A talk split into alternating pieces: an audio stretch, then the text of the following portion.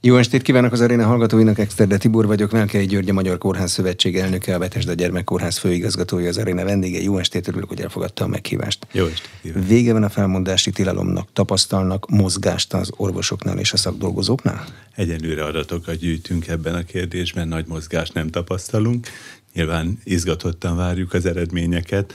Saját kis kórházamról be tudok számolni, hogy ott nincs mozgás illetve azt tudom mondani, hogy az elmúlt bő két évben rengeteg minden történt az egészségügyben, többször voltunk ilyen helyzetben, akár a jogállási törvény bevezetésekor, vagy amikor az oltásokról kellett dönteni a munkatársaknak, vagy amikor már volt egy olyan időszak, amikor nem volt meg a felmondási gát, de akkor hála Istennek nem volt nagy mozgás, minden munkatársa nagy szükségünk van, reméljük, hogy megmaradunk és tudunk tovább dolgozni, minél többen vannak hiányok ápolói, orvosi területen is, és más munkatársaknál is, úgyhogy nagyon szeretnénk, hogy minél többen maradjunk. Mitől függ ön szerint, hogy elindulnak el dolgozók? Nagyon nehéz időszak után vagyunk, nagyon sokan fáradtak, kiégtek, ez a ez a bő két év nagyon sok erőt kivett a munkatársakból, rengeteg tapasztalatot is szerzett mindenki, de, nagyon sok sikerélmény mellett sok kudarcélmény is érte az ágazatban dolgozókat. Nagyon sokat változtatott a jogállási törvény, a ápolóknál van egy vérfeszültség, ezek sokat jelentenek. A helyi kultúrától nagyon sok függ. Ezek rendszer szintű dolgok, amit mondtam, de az, hogy valaki megmarad-e a munkatársi körben egy adott kórházban, azért nagyon sokban felelős a, a helyi kultúra, amiért sokat tehetünk a magunk helyein. Mi a gyakorlat? Akik elhagyják a szakmát, vagy adott helyet, azok a szakmát hagyják el, vagy csak az adott ellátási helyet hagyják el? Hangsúlyozom, hogy összességében a mindenkori vártnál sokkal kevesebben mentek el, és ezért nagyon hálásak vagyunk. Nehéz időkben nagyon szépen kitartottak a munkatársaink a rendszerben. Eh, az elvándorlásnak hosszú története van a, a magyar egészségügyben, megelőzően nagyon sokan külföldre mentek, ez a fajta áramlás most jelentősen lecsökkent, a rezidensek nagyon szépen maradnak, nagy munka van abban az elmúlt bő évtizedben, hogy a rezidens ösztöndíjakkal, most az orvosbéremelésekkel, ami hatalmas dolog, sokan maradtak. Az ápolók közül is volt hullám, amikor sokan külföldre mentek, ez most jóval kisebb mértékű, az ágazatból is elmentek nem kevesen, ez egy súlyos súlyos gond, főleg az ápolóknál, hogy pult mögötti munkák kényelmesebbek, nem műszakosak. Ezek vonzóak voltak, ebben is sokat változtatott a COVID, illetve kétségtelen tény, hogy van, aki ágazaton belül, vagy a szociális ágazat felé, főleg ott magánellátások felé, vagy az ágazaton belül is magánellátások felé mozog. Nagyon sokszínű a kép. Ilyen szakmák vannak most az egészségügyi ellátásban, akár az orvosi, akár a szakdolgozói vonalon? Amelyek különösebben érintettek. Ahol e, nagyon kellene, hogy legyen még ember. Igen, igen, tehát sok olyan terület van, ahol, ahol azt mondanám, hogy súlyosabb a hiány. Most a szülészetek egy ilyen, egy ilyen izgalmas terület, az egész szülészetnek az átalakulására tulajdonképpen nagy szükség van. A szülészetben tudjuk, hogy az az éjszakai plusz munka, amit, amit a, a, az anyák, a szülőnők igényeltek egy-egy választott orvostól, ez most a paraszolvencia kivezetésével nem tud ugyanúgy működni. Ez de... azt jelenti, hogy magyarán már azt nem lehet megbeszélni, hogy az orvos éjszaka kettőkor is ugorjon, hogyha elindul a szülés. Igen, ez valójában nem nevezhető paraszolvenciák, ez egy olyan plusz szolgáltatás, amit jelen pillanatban nem tud finanszírozni a rendszer. Ez nyilván pillanatnyilag, amikor nagyon fontos Magyarországon a, a jó szülés, kusi kultúra, a családbarát, és, és hát azt lehet mondani, hogy modern szülési kultúra, akkor ez egy nagyon fontos rendezendő kérdés egy ilyen, egy ilyen társadalomban nagyon sok előnye van, és nyilván fogunk erről beszélni a, a jogállási törvénynek, orvosbéremelésnek, a paraszolvencia kivezetésének, ezek hatalmas eredményei az elmúlt eh, most már bő évnek, hiszen ez tavaly tavaszi történet, de vannak olyan rendezetlenségek, vagy, vagy olyan felvetődő új kérdések, amiket, amikkel kell foglalkoznunk. Ez például az, hogy a orvosválasztásban, vagy akár az intézményválasztásban az, aki, aki ilyen értelemben több munkát végez, extra munkát végez, az kap ezért valamilyen módon, vagy eredményesebb munkát végez, kap ezért valamilyen plusz díjazást, illetve hogyan is tudja a kapcsolati tőkén kívül kiválasztani valamilyen szinten az orvosát intézetben vagy ellátásban is a beteg, hiszen megvan ez az elem az alapellátásban, de ezeken a szinteken már, már, már jelen pillanatban bizonytalan. Hogy, hogy, hogy lehet van. rendezni, amikor ez egy bizalmi kérdés, hogy az ember szeretné azt, hogy az vezesse a szülést, aki egyébként az egész terhességet gondozta. Hogyha ezt most nem lehet megoldani, eh, akkor az ügyeletes orvos fogja levezetni a szülést. Igen, az ügyeletes orvos is, ha Aki felkészült és jelen van, akkor ez nyilván egy lehetséges megoldás, és ez feltétlenül egy választható megoldás kell, hogy legyen, eh, de létezhet olyan megoldás, és én most itt nem akarok receptet mondani, ez a kérdés nagyon erősen felvetődik, és a szakmával, a szülész társadalommal, a szülésznőkkel is beleértve kell ebben, ebben nagyon finom szabályzást létrehozni, hogy az az egyébként természetesen magánellátásban is jelenlevő, hiszen a, a női intimitás sokszor kiviszi ezt a kérdést magánellátásba teljesen érthetően. Ebben hogy is lehet, lehet, lehet arányos, jó érzékeny megoldást találni. Ez nem, nem egy gyorsan elmondható dolog, ez egy fontos kitárgyalandó, úgy mondhatom, hogy projekt, amire megoldást kell találni egy szülészetet említettem, de mondhattam volna a sürgősségi orvoslást, ami nagyon régen küzd emberhiányjal, főleg szakorvos hiányjal, és van még számtalan terület, ahol, ahol hiányok vannak az érsebészettől kezdve sok olyan kisebb szakma, ami lényeges, de az alapellátásban például akár a házi gyerekorvosok esetében, vagy az alapellátó orvosok esetében a hátrányosabb térségekben különösen jelentős hiányok vannak nem beszélve aztán a nővérkérdésről, tehát emberi erőforrás, hogy ilyen szakszót használjak. Kérdés az egy nagyon súlyos kérdése a mai magyar egészségügynek is. Ja. Paraszolvencia betiltásával egy időben rendezték az orvosi béreket.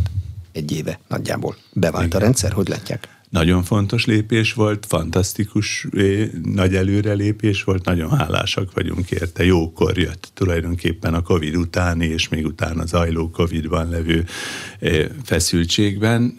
Jelen pillanatban ez stabilizálta az orvoskart, azt látjuk sok szempontból egy valóban értelmiségi élet élhető ebből a bérből, ami most elér, elérhetővé vált.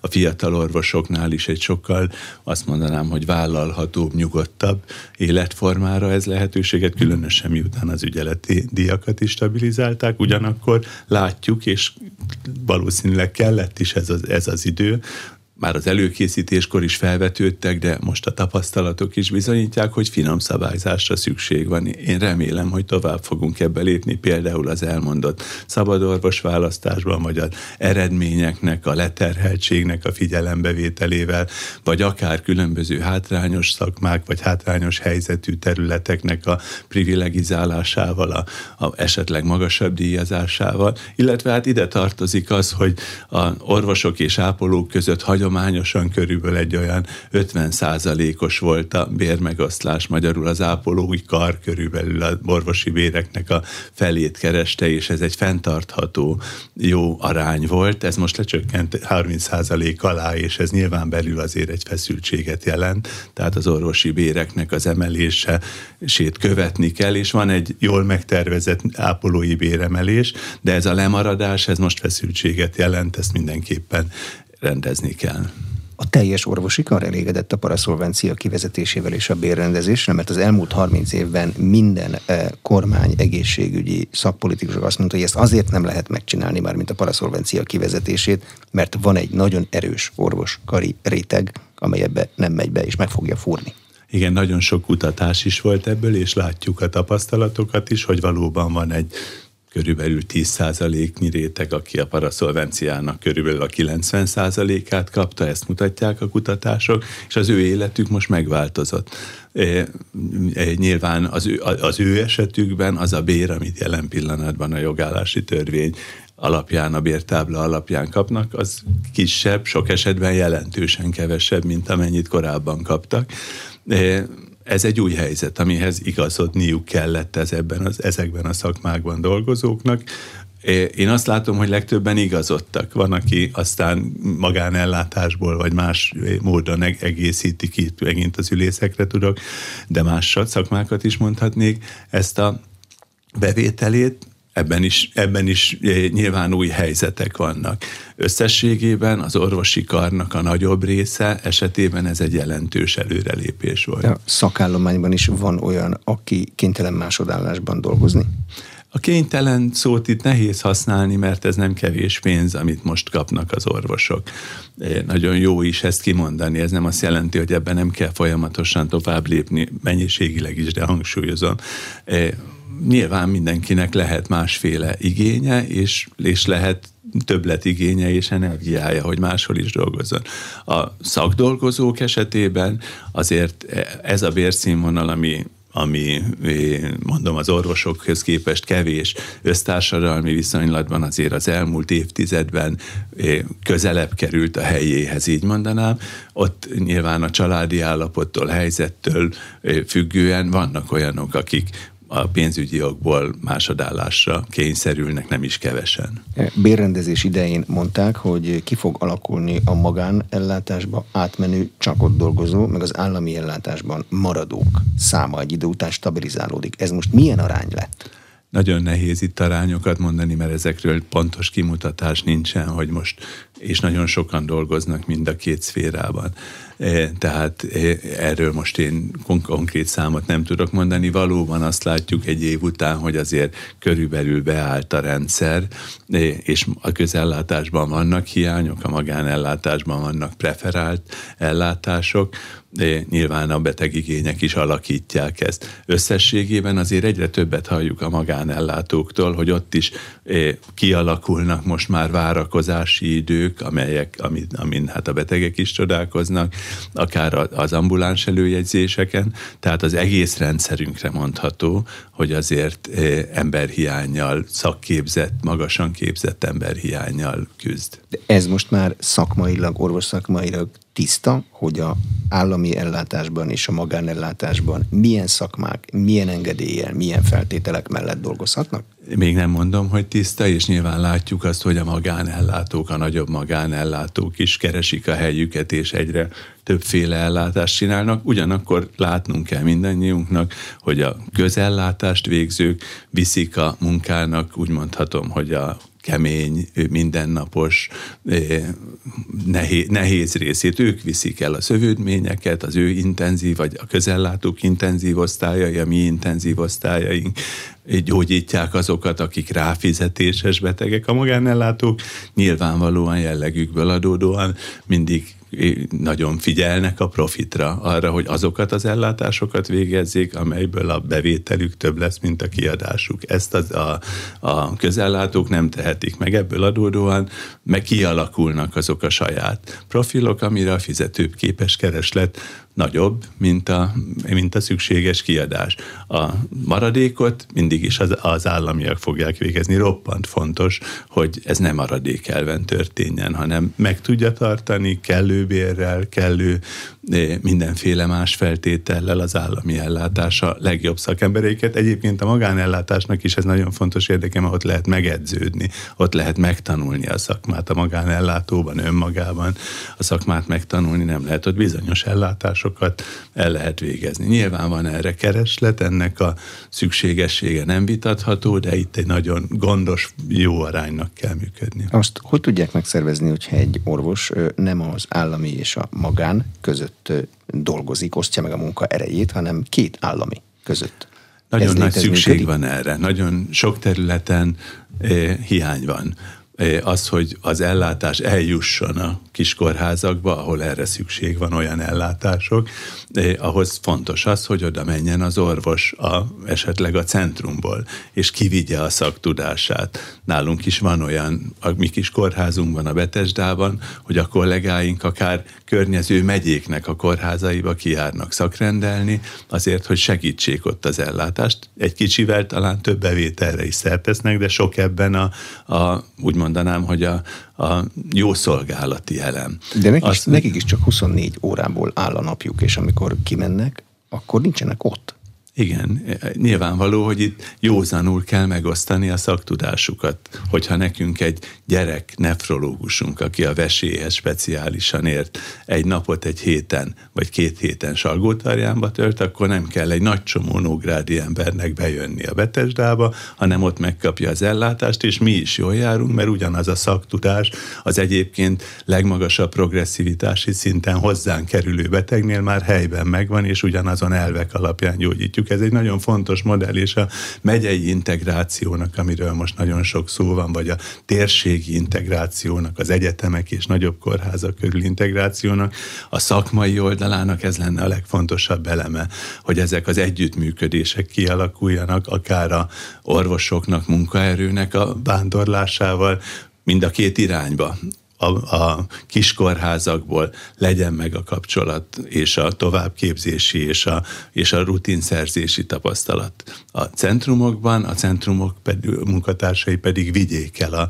a tudásukat és tapasztalatokat lakosság közelbe. Az egész eh, kórházi szerkezet átalakulásában ez a két irány nagyon fontos, hogy működjön. Ezért jobb, ha egy integráltabb rendszerben működünk az állami rendszernek, ez a potenciális előnye nagyon világosan megvan. De már megvannak ezek a centrumok, amik képesek lennének megszervezni ezeket a, az ellátási hálózatokat? E, igen, a vidéki egyetemek, a fővárosi nagykórházak és az egyetem, néhány megyének a kiemelt nagykórháza, az abszolút alkalmas arra, hogy ilyen szerepet betöltsön, vagy mondhatok egy-egy szakkórházat, például a mi kórházunk a környező megyéknek a gyerekellátásában be tud tölteni, és bizonyos értelemben be is tölt ilyen szerepet. Ezeknek a bejáratása, a betegutaknak, a, a, és, a, és hangsúlyozom, a munkatárs utaknak, a, a szaktudás utaknak a, a kialakítása, bejáratása egy nagyon fontos lehetőség és feladat az elkövetkező De időben. Ezt már csinálják? Tehát van rá egy engedély utasítás miniszteriális szinten, vagy azért csinálják, mert azt látják, hogy ez jó, és majd megvárják, hogy a hivatalos rendszer is ezt az utat szabja meg?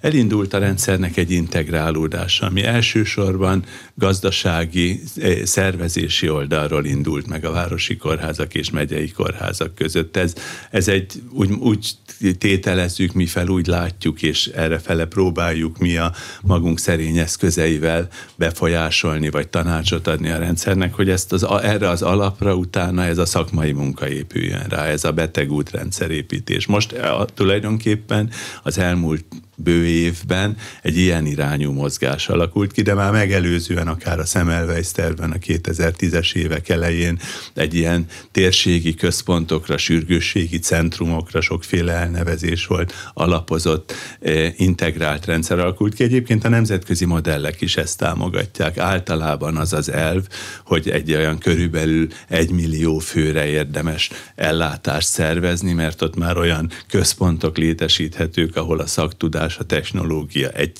egy központban elérhető el, ugyanakkor lakosság közelbe levihető, és ez mutatja, hogy a kiskorházakra is szükség van, meg a nagy központokra is, mert lakosság közelbe le kell vinni sok ellátást, járó vagy fekvőbeteg ellátást. Ott kell lenni az épületnek, ott kell lenni ott kell az lenni, eszköznek. Igen, és az alapellátással közvetlen kapcsolatot kell ott tudni tartani, ugyanakkor rengeteg ellátás központokba helyenként az országban egy központba, máskor egy-egy ilyen egyetemi vagy térségi központba való való. De tulajdonképpen erre megvan a nemzetközi gyakorlat és szakirodalom, és nagyon sok esetben Magyarországon is így alakultak ki a központok. Mondok egyet, a gyerek szív központ Budapesten a Kardiológia Intézetben el tudja szépen látni a legmodernebb módon a szívbeteg gyerekeket modern katéteres beavatkozásokkal, diagnosztikával, szívműtétekkel, és ebből nem kell több. Mert az országban ez jó, sőt, még nemzetközileg is tudna a környező országokba dolgozni, tud is helyenként. Van, amiből pedig, pedig egy kicsivel több kell, például az elmondott gyerek nefrológiai központból, de abból se kell egyáltalán minden megyébe. Említettem, hogy a magánellátásban is előfordulnak már várólisták, pedig az emberek azért mennek oda általában, és azért fizetnek, hogy azonnali ellátást kapjanak. Az működik, vagy működőképes gyakorlat, hogy az állami ellátásban dolgozó orvos eleve a magánellátásba irányítja a betegét? Ne, Mert hallunk igen. ilyen híreket, amit a betegek nagyon nehezen emésztenek meg. Igen. Ez nem jó irány, és a, nagyon határozott ebben az egészségpolitika és a politika is, hogy válassza szét a magánellátást és az állami ellátást a rendszer, sok, sok eleme is megvan ennek, Ugyanakkor ez az éles határ fontos, hogy valóban ne legyen ezzel visszaélés, hogy az államiból mondjuk a magán felé tereli a saját, vagy a magánintézmény bevételének a fokozására azt, akit az államiba, aki ott akarna gyógyulni és meggyógyítható. A másik eleme ennek a kérdésnek az, hogy az államin belül is nagyon fontos megerősítő tényező lenne, és az emberi erőforrás, az ápolók, az orvosok megtartására egy jó elem lenne, ha elkülönítettem világosan időben, térben azt a extra szolgáltatást, ami a magánellátásban megvan, meg lehetne adni a betegeknek. Tehát ez egy megint ugyanúgy, mint az előbb a szülészetről beszéltem, hogy, hogy ez egy olyan eleme a pillanatnyilag a rendszernek, ahol további érzékeny, finom szabály szabályozásra szükség van, a visszaélések elkerülésével, az állami szektor megerősítésével. Van egy eh, egységes elektronikus szolgáltatási tér, ebben az ember láthatja, hogy milyen beavatkozásokat végeztek rajta. Ugyanaz a beavatkozás két helyen előfordulhat, tehát az államiban is lekönyvelhetik, meg a magánban is lekönyvelhetik? Ez most egy hatalmas előrelépés, megint az előbb a béremelést is említettem, most mondhatom az EST-t, ami az elmúlt éveknek az egyik legnagyobb előrelépése és további lehetőségeket jelent. Az, hogy minden tisztán látunk. Az, hogy egyre inkább látunk minden tisztán, mert azért van ebbe sok finomítandó. Hát föl kell vinni és, az adatot, ott kezdődnek a bonyodalmak. Igen, igen, igen, igen, és nyilvánvaló, hogy itt az ellenőrzésnek is ehhez igazodni kell, és sok apró elemnek, de a lehetőség megvan, a gyakorlat egyre inkább működik, és ezért összevethetők egyre inkább ezek az adatok, és ilyen formában az említett gondok kiküszöbölhetők lehet lehetnek. Ezen dolgozni kell, hogy ez a gyakorlatban is teljesen így megvalósul. A Kórház Szövetségnek van mandátuma arra, hogy ezekben az ügyekben javaslatot tegyen az egészségügyi kormányzatnak?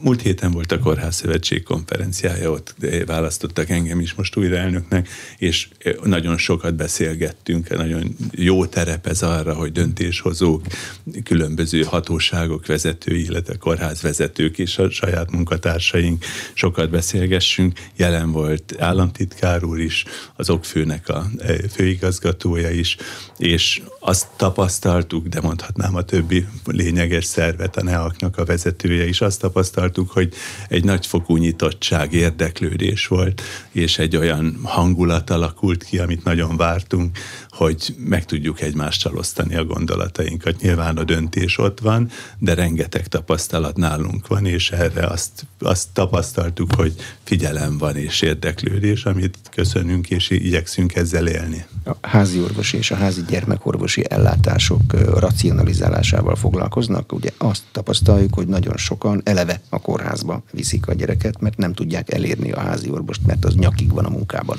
Igen, ez egy, ez egy nagyon izgalmas kérdés lett az egész alapellátás, szakellátás kapcsolata.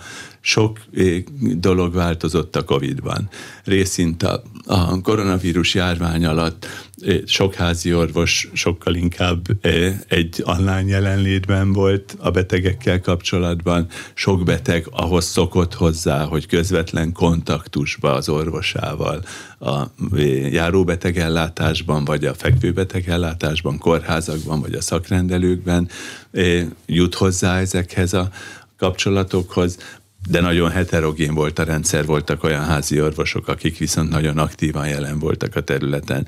De átalakulóban van az alapellátás, egy praxis közösségi modell alakul ki, ennek is már hosszú története van, bő évtizedes modell, modellkísérletek után ez a kiírt, vagy hát úgy mondanám, hogy a jóváhagyott trend a, a alapellátásban, tehát nincsenek fix viszonyok. Összességében azt mondhatjuk, hogy az alapellátás nagyon fontos a kórházaknak is, hogy megerősödjön vigye el az alapellátás azt a feladatot, ami odavaló. Jelen pillanatban ezt nem tudja elvinni. Nagyon sok olyan eset kerül a sürgősségi osztályainkra, az ambulanciáinkra, akik az alapellátásban megoldhatók volnának. Nem azért, mert az alapellátásban dolgozók rendszerszerűen nem jól teszik a dolgukat, hanem azért, mert kevesen vannak, és az egésznek a szervezettsége, és hangsúlyozom, a Covid alatt való bejáratottsága is változott. Egy kicsit az egész rendszernek vissza kell a, a, a járvány, a katasztrófa medicinából, az egész járványnál kialakult megszokásokból térni a rendes kerékvágásba. Fogunk még róla beszélni finanszírozástól kezdve minden szempontból. Ez is egy olyan tém, té, kérdés, ahol, ahol vissza kell az alapellátásnak úgy mondanám, billenni a lehetőségeihez képest, a lehetőségei egy kicsit alacsonyak a, a nehéz orvosi ellátást, kevés orvos és, és bizonyos értelme szabályzási dolgok miatt, de vissza kell billenni abba, hogy a betegeket minél inkább ott lássák el, és nem csak orvos kérdés ez, bocsánat, hanem, hanem sok más szakember, például a gyerekellátásban a védőnők és mások is jelen. Nagyjából ugyanabban az arányban kellene a két alapellátási, a felnőttet meg a gyereket megerősíteni, hogy el tudják vinni azt, ami egyébként egyébként a dolguk? E, vagy, ez vagy, vagy, a, vagy a gyereknél nagyobb, nagyobb a baj? Igen, ez még egy külön nagyon izgalmas és fontos kérdés, örülök, hogy szóba jön. Magyarországon egy nagyon fontos, nagyon családbarát, nagyon jó rendszer alakult ki igazából az elmúlt száz évben. Az, hogy házi gyerekellátás és gyerek arrendszer működik. Ez azt jelenti, hogy a optimális esetben egy család az újszülöttől kezdve 18-19 éves korig gyerekspecialistánál gyógyíthatja a gyerekét, vagy ott kaphatja a tanácsokat, akár megelőzés szempontjából. Ezek olyan szakemberek, akik képzettek minden jellemében, mélyen képzettek, sok évig tanulták a gyerekellátást. Ez a rendszer nem, a, nem, nem mindenhol így van a világon. Például az angol száz modellekben inkább a szakspecifikus ellátás dominál, tehát ott nem a gyerekközpontúság és a gyereken belüli szak, szakágak, hanem az általános gyógyításon belüli szakágak. Egyértelműnek látszik, hogy a, ez a fajta közép-európai és magyar modell a gyerekeknek eredményesebb munkát ered, hoz létre. És ezt, ezt muszáj megtartani, de ennek most nagy gátja az, hogy nagyon kevés a házi gyerekorvos, és ezért vegyes praxisokban kénytelenek ellátni, és teszik meg a legjobb tudásuk szerint a házi orvosok a gyerekek ellátását, de ennél feltétlenül jobb volna, ha pótolni tudnánk a házi gyerekorvosokat. Van erre is egyébként eh, kormányzati akarat, képezünk évente mindig beiskolázunk 40 olyan szakembert, aki kifejezetten arra képződik, hogy a házi orvosi praxisokat feltöltse, de nagyon előregedettek, és egyre többen nyugdíjba mennek, és sajnos kiesnek az ellátásból a házi gyerekorvosok, kimarad sok évtized, és azt is látjuk, hogy ez a 40 fős keret, ez kevés ahhoz, hogy ezt a rendszert helyreállítsa.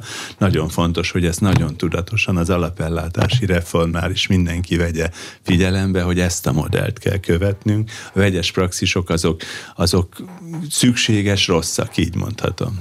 A szak személyzet helyzetét hogyan kell javítani? Nagyon fontos, és azt gondolom, hogy az egészségügy nagyon sok kérdés előjött, és elő is fog jönni, de legfontosabb kérdése az ápolók kérdése, és a szakdolgozók kérdése az egészségügyben nem csak nálunk, hanem szerte a világon. Ez egy olyan segítő szakma, amihez nagyon sok tudás kell. Az, az orvostudomány technológiája most nagyon magas, rengeteg sok szaktudást kell szerezni, és olyan empátia és emberszeretet, ami összességében egy nagyon komplex egyéniséget, nagyon fontos fontos igényel és nagyon fontos feladat. A világ ma nem tudja ezeket az embereket, hogy úgy mondjam, az ágyakhoz odaállítani. Keletről és délről viszi, importálja a nyugati világ és az ápolókat, így működnek a rendszerek. Ezt mi nem tehetjük meg, nem tesszük meg, és ebből is adódóan hiány van ápolókból. A korfa nagyon rossz. A fiatal ápolók, miközben a fiatal orvosok itthon maradnak, és többen a rendszerben vannak, a fiatal ápolók, a képzés nagyon kevés, ahhoz képest, ami az igény lenne, és kevesen vannak. Tehát a középgeneráció és az idősebbek viszik a hátukon, nyilván közben megfáradva, megbetegedve a rendszert. Egyre több az idős ember, akik ápolásra szorulnak, nem kevés a beteg ember, és nagyon sok olyan intenzív szakápolásra, vagy más műtői munkára szoruló beteg van, akik nagyon speciális ápolói szaktudást igényelnek. Tehát az ápolók megbecsülése, és ez egy komplex dolog, anyagi megbecsülése, társadalmi megbecsülése, az értéküknek a helyretétele roppant fontos dolog. Azt lehet mondani, hogy szerintem társadalmilag is az egyik legkritikusabb kérdés. Túl keveset beszélünk róla, örülök, hogy ezt most elmondhattam. Körülbelül a orvosokhoz képest a fele bérarány elérése az az egyik szükséges, de nem elégséges lépés? Igen, igen, ez egy nagyon fontos kérdés, de én azt gondolom, hogy a saját értékrendünkben is mindannyiunknak rendet kell tenni. Tehát azoknak az embereknek, akik felelősen gondolkoznak, amikor eléjük áll a 11 nehány éves lányuk, és azt mondja, vagy akár fiúk, hogy pályát választok, és azt mondja mondjuk egy budai értelmiséginek, hogy én ápoló akarok lenni, akkor nem azt mondjuk-e neki, hogy kislányom, te okos vagy és ügyes vagy, miért nem mész orvosnak.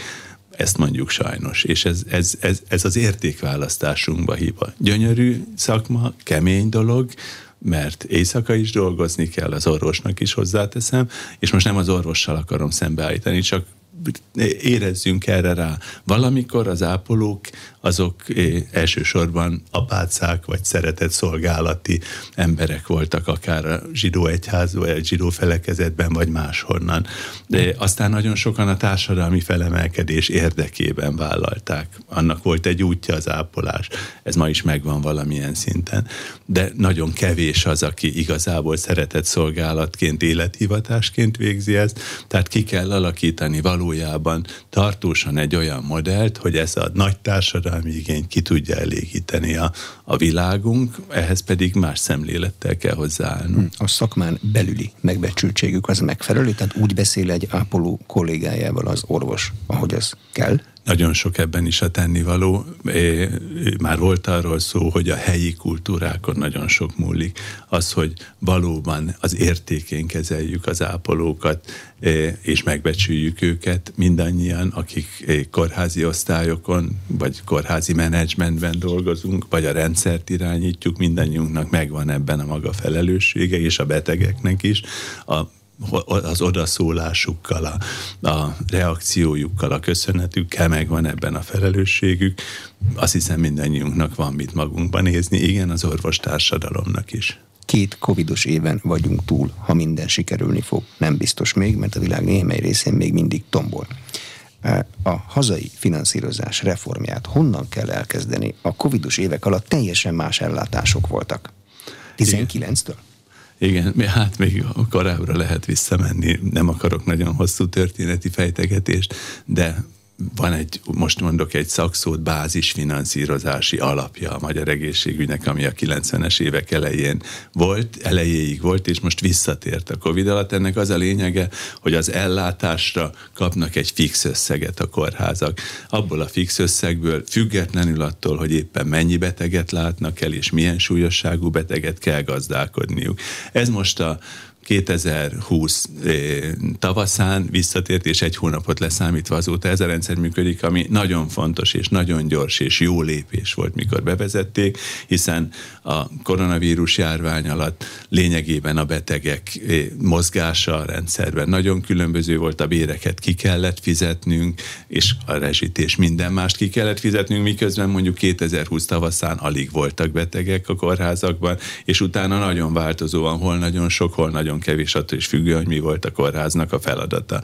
A, a, nagyon sokért megkaptuk a koronavírus ellátásért járó pluszpénzeket, de az alapot ez az általányfinanszírozás vagy bázisfinanszírozás biztosítani tudta visszatérve a történetre a 90-es évektől Magyarországon gyönyörűen bevezették az úgynevezett de teljesítményfinanszírozást. Talán sokan ezt a szót is hallották, hogy HBC rendszer, ez a homogén betegcsoport, amit nagyon módszeresen és szépen kialakítottak tulajdonképpen egy évtizeden keresztül, értékét is követte valamennyire, nyilván de ez egy azért nagyon nagyvonalú megállapítás, de követte, és ezt karban tartották ezt a rendszert, rendszert, magyarul azt, hogy mennyibe kerül egyfajta ellátás, egy, egy súlyosabb vagy egy kevésbé súlyosabb beteg mibe kerül, és azt igyekezett a finanszírozó különböző korrekciókkal megfizetni. Sajnos... Bocsánat, de én emlékszem egy régebbi beszélgetésre, ahol itt még érdekérvényesítő képességekről is igen. szó volt. A nőgyógyászoknak az nagyobb volt,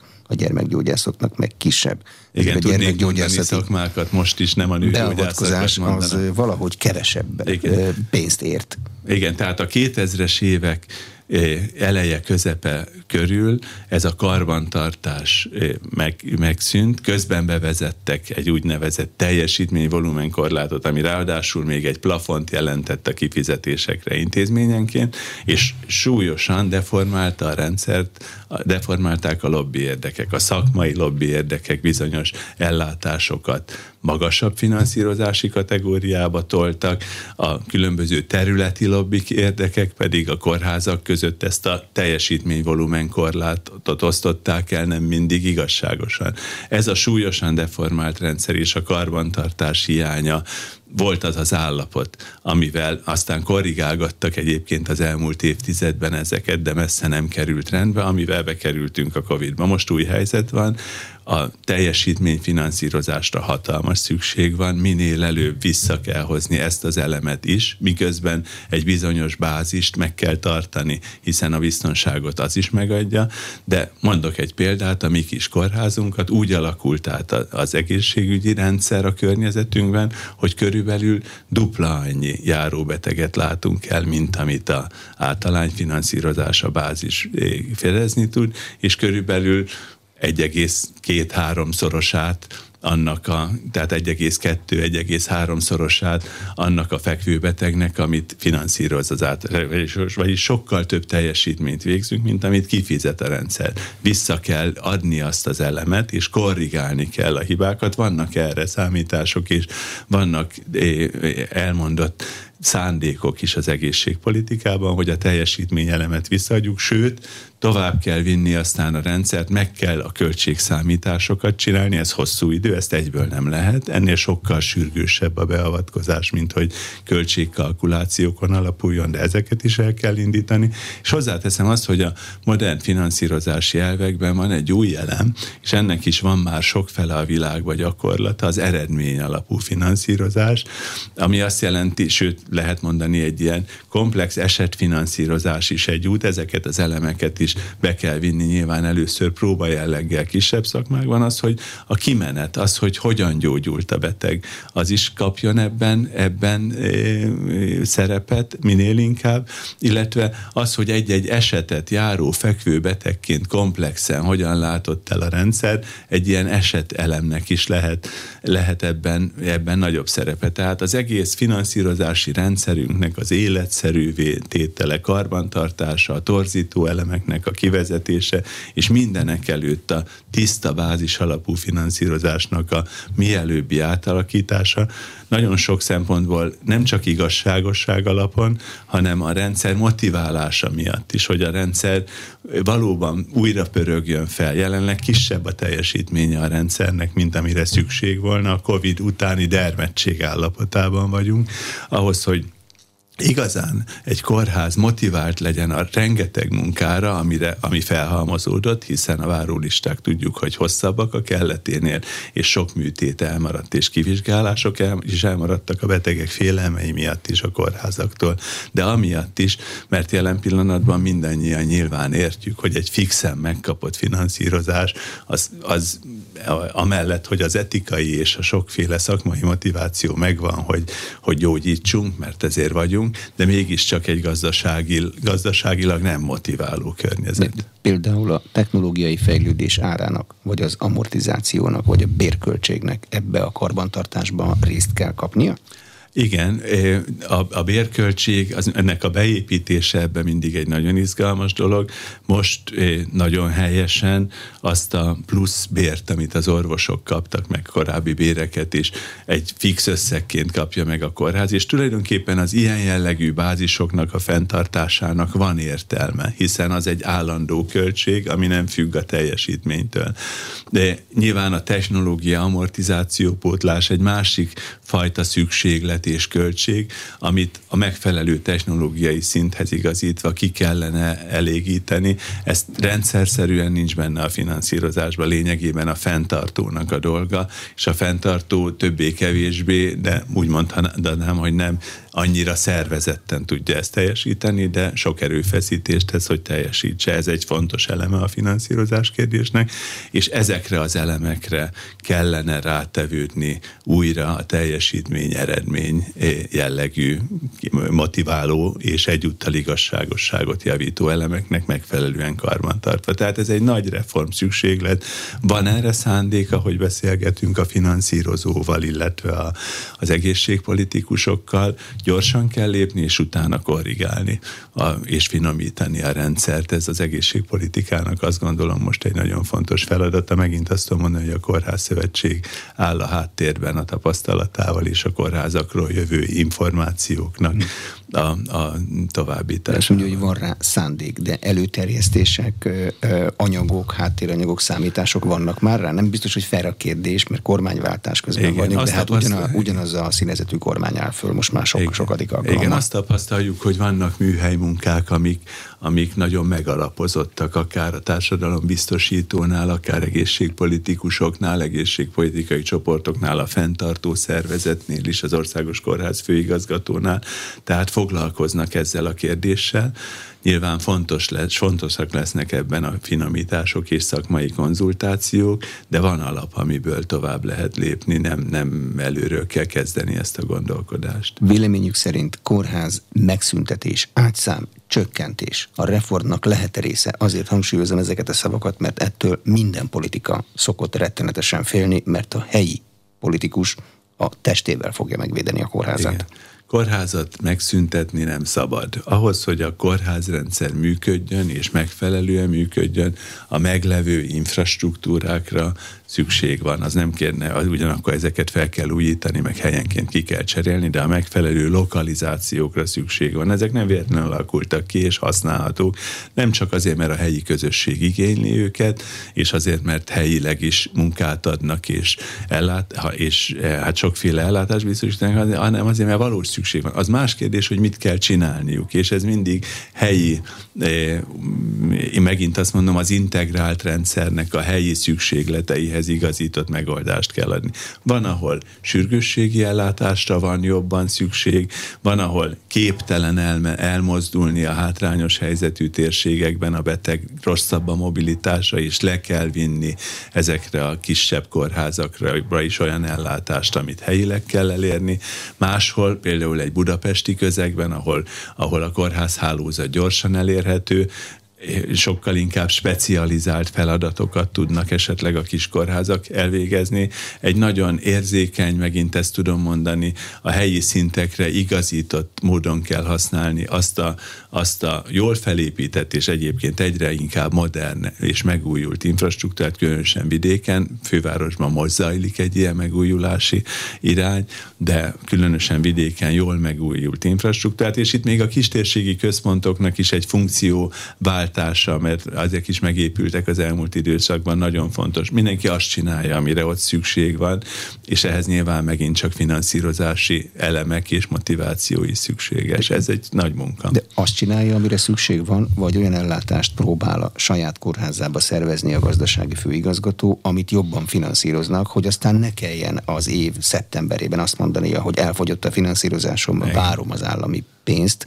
ami a rendszer jelenleg működik. Igen, na most ez, ez, ez való, valóban ezek a csapdák. Igen, jelen pillanatban, amikor bizonyos értelme hiánygazdálkodás van, muszáj nézni a fenntarthatóságát egy gazdasági igazgatónak, egy rendszernek, és elmozdul sokszor abba az irányba, ami a finanszírozási szükséglet szerint jónak látszik. Fontos az, hogy itt a finanszírozás egy szabályzó lehetőség, egy szabályzó gomb, amivel a népegészségügyi és a, és a, szol, a, a, a különböző ellátásokra való népegészségügyi igényekre kellene tudni reagálni. Arra, hogy ha valahol sok a szívbeteg, és országosan sok a szívbeteg, akkor az legyen, és ez egyébként elég jól működik, az invazív kardiológia például egy egészen jól finanszírozott szakma, vagy az onkológia, a daganatellátás is, de ez aztán tovább kell lehet finomítani, hogy igen, azt csinálják, ami a beteg érdek, ami az egészség eh, nyereség, azt csinálják az adott helyen. Ez egy szerkezeti átalakítás, betegútmenedzsment, amihez a finanszírozás egy nagyon jó szabályzó. De az önök véleménye szerint ezt az állami ellátáson belül kell megcsinálni, vagy a magánellátást is bele kell számítani egy új rendszerbe, számítva az együttműködésükre? A magánellátás van, annak a, a létezésével számolnunk kell,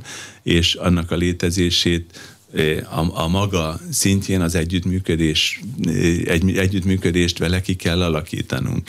Az nem egy ördögtől való dolog, hogy van magánellátás, de, de nyilvánvaló, hogy egyensúlyban kell tartani, és nem szabad, hogy a magánellátásnak a, az emelkedése, a közellátás rovására történjen úgy, hogy a munkaerőt elszívják, nem maradjon, és amiről már beszéltünk mindet. De a magánellátásnak a meglevő kapacitásaival és a, a logikájával, a működésével számolnunk kell, amikor a közellátást tervezünk. Két év Covid után vagyunk. Van olyan tapasztalatuk, ami a kórházak hosszú távú működtetését is fogja befolyásolni, vagy a járványkórházi rendszer az olyan, amilyen, és majd akkor kell megint csinálni, amikor megint járvány van?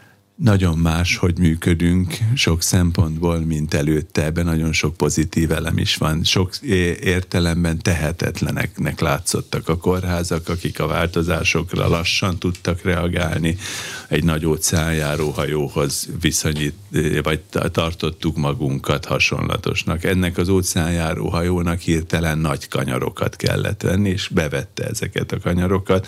Egyik napról a másikra tudtuk átalakítani a struktúrát, struktúránkat tudtuk átképezni az embereinket a rendszerben, tudtuk átalakítani a betegfogadásunkat, és rengeteg mindent ki is é, é, zsigerelte ez, ahogy mondtam, az embereket, fáradtak és, és hektikusak, de ez a tudás benne van a rendszerben. Az, hogy a rendszer szabályozható, rugalmasabban állítható, ez kétségtelen tény izgalmas dolog az, hogy ez ugyanakkor a nyugalmat ebben a rendszerben, a békét, a, a, az organikus fejlődést feltétlenül biztosítani kell, de sokat tanultunk. A belső kultúránkban is egy rugalmasságot tanultunk, és a központi szabályzásban is kialakultak azok a módszertanok, amik, amik gyorsan igazítani tudnak bennünket egy esetleges újabb, újabb eh, váratlan helyzethez. Nem tartanak attól, hogy a központi szabályozó azt fogja látni, hogy ez ebben a rendszerben is ment tulajdonképpen, nem kell itt semmit csinálni. Ha lejön egy másik járvány, járvány ugyanígy meg tudja csinálni az egészségügyi ellátási rendszer ugyanezt. Nyilván létezhetnek ilyen reflexek, de azért jó párbeszédben tudunk lenni a, a, az egészségpolitikusokkal és a döntéshozókkal, és én azt hiszem, hogy, hogy kialakult és kialakítható, most izgalmas helyzet van, mert új pozíciót kapott az egészségügy. Az egy katonásabb rendszer. Igen. És a járvány alatt is ott volt a központ. Igen, a, a, nagyon nagyot teljesített a belügyminisztérium, és, és mondhatni, hogy a, a, a operatív törzs, aki az egészségügyet irányította, e, abban, hogy, hogy a járványt átvészeltük, és nagyon sok mindenkit meg tudtunk gyógyítani, és a rendszerünk átalakult. És nyilván számunkra nem volt nagyon könnyű helyzet, hogy a különböző irányítási pozíciók sok minisztériumban voltak. Több minisztériumban alapvetően, kettőben, de sok részelem más-más minisztériumban is.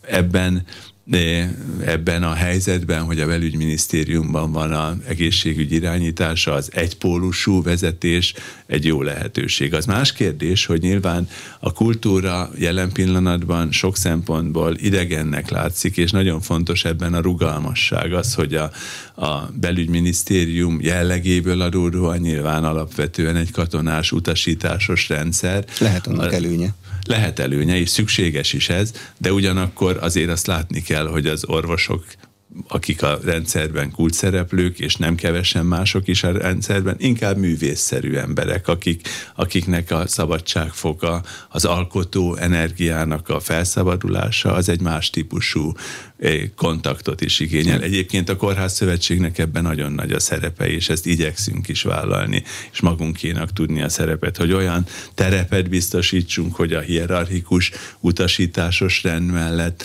legyen egy hálózatos, egy kapcsolatokra épülő rend is és, és közeg is az egészségügyben, mert enélkül, enélkül ez egy nyitott rendszer, innen bárki oda megy, ahova akar, akár nyugatra, akár a magánellátásra, akár máshova képzett embereink vannak.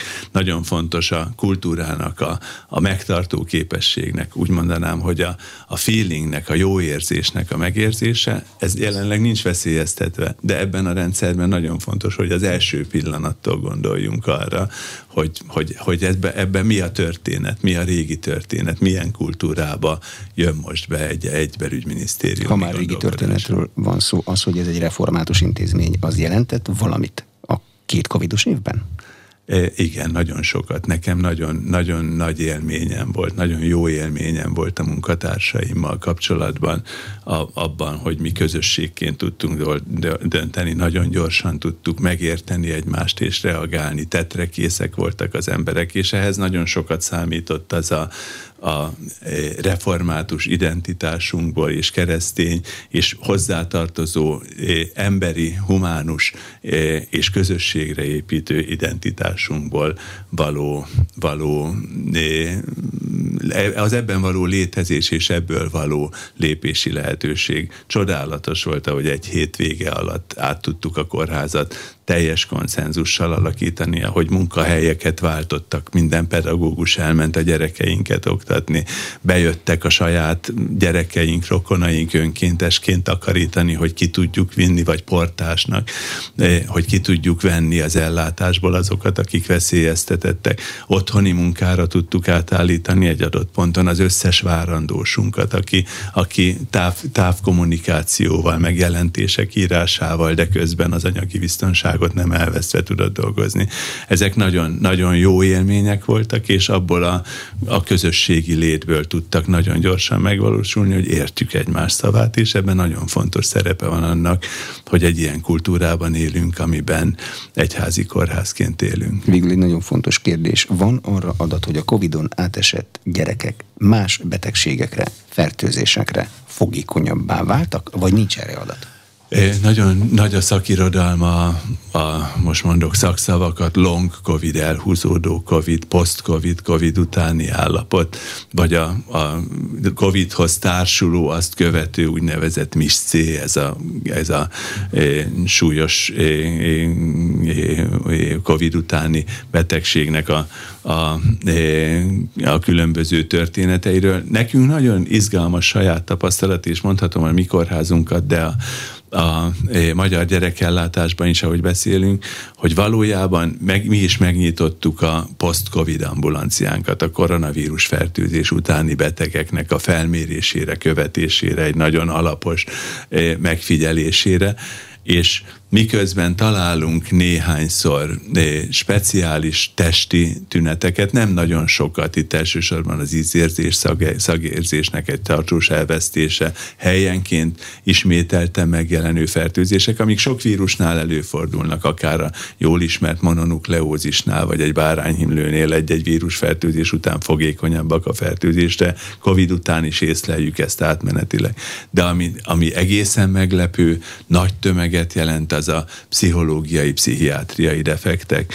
Nem is mondom, hogy defektek, változások az izolációból, a családtagok elvesztéséből, a, a, tulajdonképpen a kommunikáció megváltozásából, tehát a digitális kultúrának a kényszerű túlburjánzásából, és tulajdonképpen a kortárs kapcsolatoknak, a, a közvetlen kapcsolatoknak az átmeneti megszűnéséből adódnak, vagy például a eleve hiperaktív, vagy autista, vagy, vagy ehhez kötődő, ez egy komplex betegségcsoport, az e, ilyesmi betegeknek a megváltozott környezethez való alkalmazkodási nehézségeiből adódtak. Igazából gyerekkorban nagyon izgalmas látni, hogy leginkább ez az, ami, ami megjelenik, mint post-covid állapot, és amivel nagyon sokat küzdünk. Köszönöm a tájékoztatást. Velkei György, a Magyar Kórház Szövetség elnöke, a Betesda Gyermekkórház főigazgatója volt az aréna vendége. A műsor elkészítésében Módos Márton főszerkesztő vett részt. Köszönöm a figyelmet, Exterde Tibor vagyok.